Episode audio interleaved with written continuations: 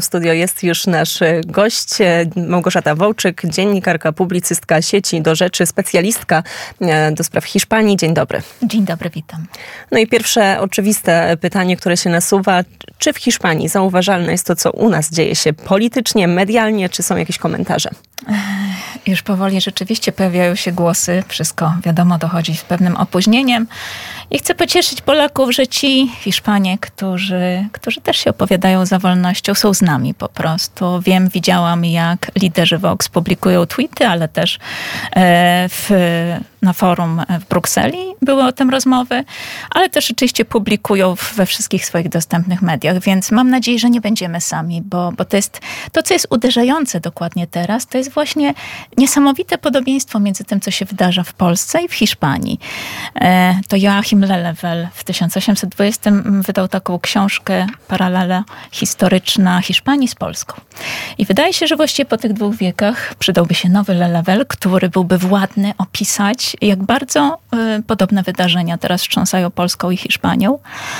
Y, chodzi z grubsza o to samo i właściwie czemu mogłaby służyć taka nowa książka o podobieństwach? Ano temu, że Polacy zobaczyli że tu chodzi o, o, ten sam proces e, dyktatury lewicowej od Lizbony po Warszawę, prawda? Że już nie, nie tylko nie wystarczy zmiana traktatów, centralizacja, ale chodzi o to, aby wyeliminować e, alternację władzy z systemu demokratycznego. To znaczy, żeby adwersarz e, polityczny już nie mógł pojawić się z powrotem, prawda? Wyeliminować w tym wypadku konserwatystów.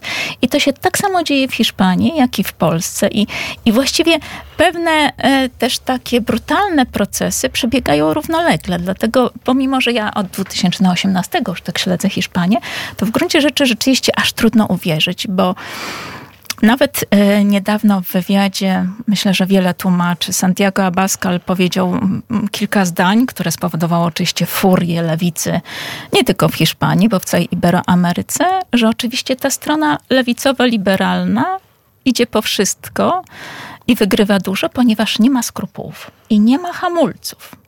I, I to niestety tak się dzieje, prawda, że w Hiszpanii czy w Polsce chodzi o to, aby wyeliminować przeciwnika obojętnie na koszty. I ja przypomnę, że były tak pokrótce parę podobieństw, które, które rzeczywiście, żeby tutaj naświetlić. W lipcu były wybory w Hiszpanii parlamentarne, w Polsce w październiku. W obu tych wyborach wygrała prawica, ale nie była w stanie uzyskać tych wotum zaufania dla rządu, bo zabrakło i tu i tam paru głosów. Więc i w Hiszpanii, i w Polsce wyłonił się taki zlepek partii, których jedynym punktem wspólnym programu było to nienawiść wobec konserwatystów. Więc w Hiszpanii zawiązała się tak zwana koalicja Frankenstein, Steina, a w Polsce koalicja 13 grudnia. W Hiszpanii zgrupowała ona komunistów, socjalistów, ale też separatystów, ale też e, spadkobierców terrorystycznej ETA.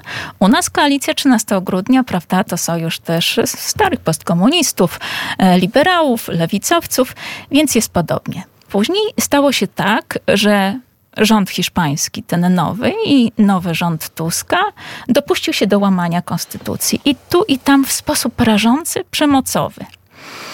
Jedyna różnica jest taka, że w Polsce e, ta liberalno-lewicowa strona mogła liczyć wcześniej na rokosz sędziów i to jej bardzo pomogło, podczas gdy w Hiszpanii, e, ponieważ ten lewicowo-komunistyczny rząd miał przeciwko sobie bunt sędziów, zneutralizował w ten sposób, że rzeczywiście steroryzował po pierwsze, a po drugie, musząc tłumaczyć się w grudniu na forum Unii Europejskiej właśnie z zarzutu e, tej eliminowania trójpodziału władz, zamachu na władzę sądowniczą, premier Sanchez powiedział, użył takiego terminu lawfare, czyli że sędziowie zwyczajnie zagrażają postępowemu rządowi, używając prawa jako amunicji, prawda?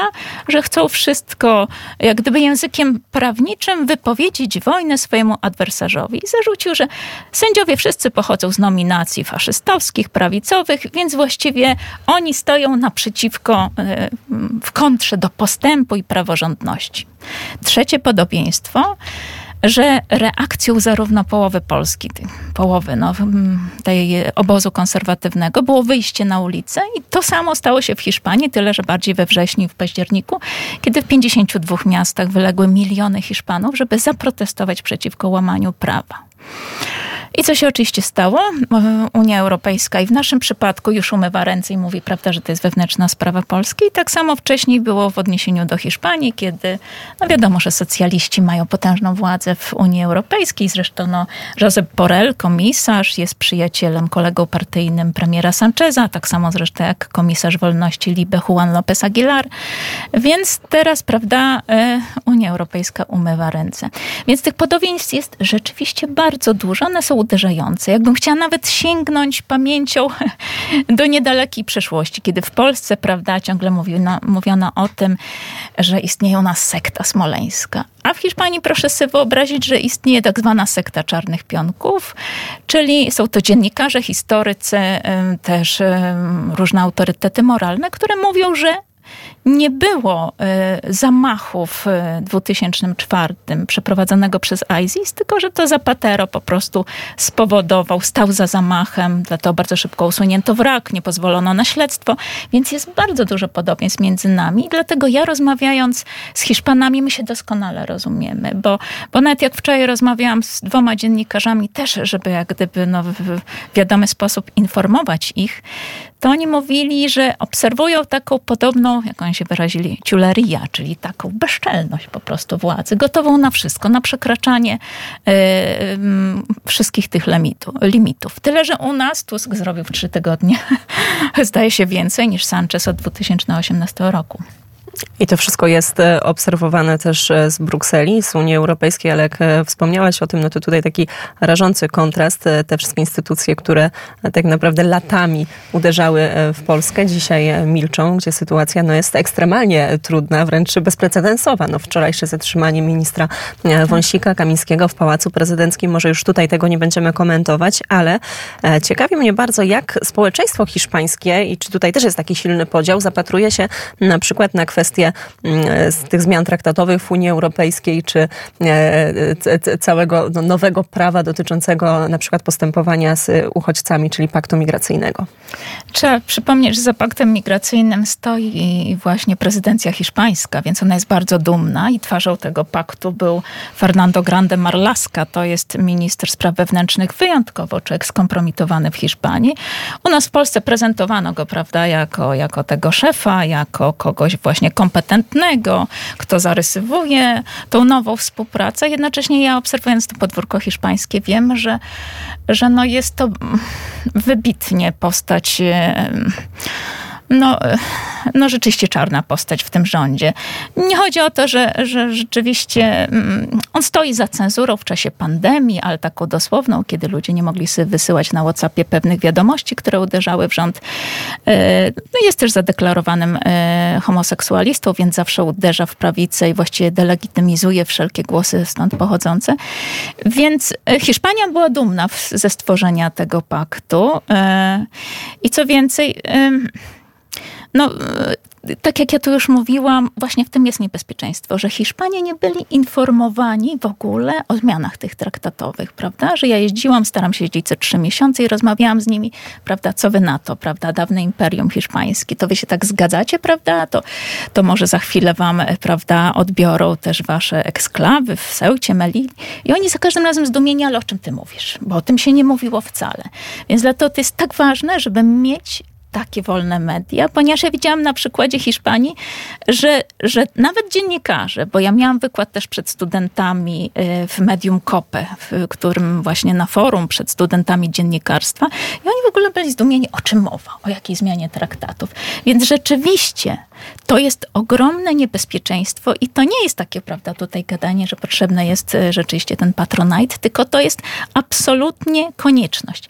Ja chcę przypomnieć, że Che Guevara, który jest noszony na koszulkach młodzieży na całym Zachodzie, to on pierwszy mówił w 1970 roku, że absolutnie re rewolucja nie dopuszcza wolnych mediów, że nie może być mowy o istnieniu wolnych mediów. No i to się tak realizuje na naszych oczach. I to się tak realizuje. Na szczęście my tutaj jeszcze możemy rozmawiać, możemy korzystać z wiedzy takich dziennikarek, takich, takich publicystek jak Małgorzata Wołczyk, która jest gościem popołudnia w net. Wiem, Małgosiu, że jeszcze jeden ważny temat z firmą, której nazwy zapomniałam, przygotowałaś. E, tak, chodzi o to, że rzeczywiście Hiszpania była wstrząśnięta katastrofą ekologiczną u wybrzeży Galicji. E, no i w pierwszych e, tych newsach, które się wyłoniły, strona polska dokładnie przedsiębiorca, firma Bedeko, producent tworzyw sztucznych, był oskarżany o to, że, że to on stoi za tym, że wysypało się w okolice wybrzeża 26 ton plastiku, takiego małego granulatu, który jest takim materiałem bazowym do, do produkcji tworzyw sztucznych. No i we wszystkich tych, y, no wiadomo teraz, zwłaszcza jeszcze jak panuje ten ekologizm, no to było powtarzane słowo, prawda, że to polski producent. Dopiero, niestety, ale to już nie wszyscy usłyszeli rzeczywiście, że nie stoi za tą katastrofą polski producent, pomimo że w torby, które wypłynęły nieszczęśliwie na te plaże, rzeczywiście miały, miały tą etykietę, ale że, prawda, stał za tym przewoźnik indyjski, wyczarterował statek, który niestety stracił całe kontenery, no bo wyobraźmy sobie 26 tysięcy ton granulatu, ale też jakichś tam aluminiowych, nie wiem, pałek, ale też sosu jakiegoś pomidorowego i tak dalej. Więc to było rzeczywiście bardzo trudne i o tyle ważne, że ta, a, że ta katastrofa ekologiczna służy lewicy jednocześnie w zbliżających się wyborach y, we wspólnocie autonomicznej w Galicji i dlatego to sprawa bardzo wybrzmiewa, nieszczęśliwie dla nas, tak jakby ta, ta zła mm, passa Polski wciąż trwała. Ale tak jak mówię, Później rzeczywiście prasa poprawiła się, że dobrze, to jest producent polski, ale nie miał nic wspólnego z tym wypadkiem na morzu i dlatego Hiszpanie, którzy ratują teraz plaże, no, no nie powinni oskarżać Polski. Ale jednocześnie jak pytam Hiszpanów, co wam zostało w uszach, no to zostało im to, że stoi za tym producent polski. No niestety. No właśnie, to jest niestety też taki urok e, działania mediów, szczególnie tych dużych mainstreamowych, że jak już raz ta tak. informacja pójdzie w obieg, to potem bardzo trudno jest, czy ze sprostowaniem. Tak. tak, tak. I to chyba my musimy bardzo dbać tutaj o to, żeby takie wiadomości po prostu się tej Od przestrzeni dokładnie tak nie pojawiały, a my Ci bardzo serdecznie za to dziękujemy i za to informowanie Dziękuję. o sprawach hiszpańskich, ale też polskich, bo bardzo trafne tutaj komentarze. Małgorzata Wołczyk, dziennikarka, publicystka, która specjalizuje się właśnie w tematach hiszpańskich e, sieci w polityce, była gościem popołudnia wnet. Dziękuję za rozmowę. Dziękuję, do zobaczenia.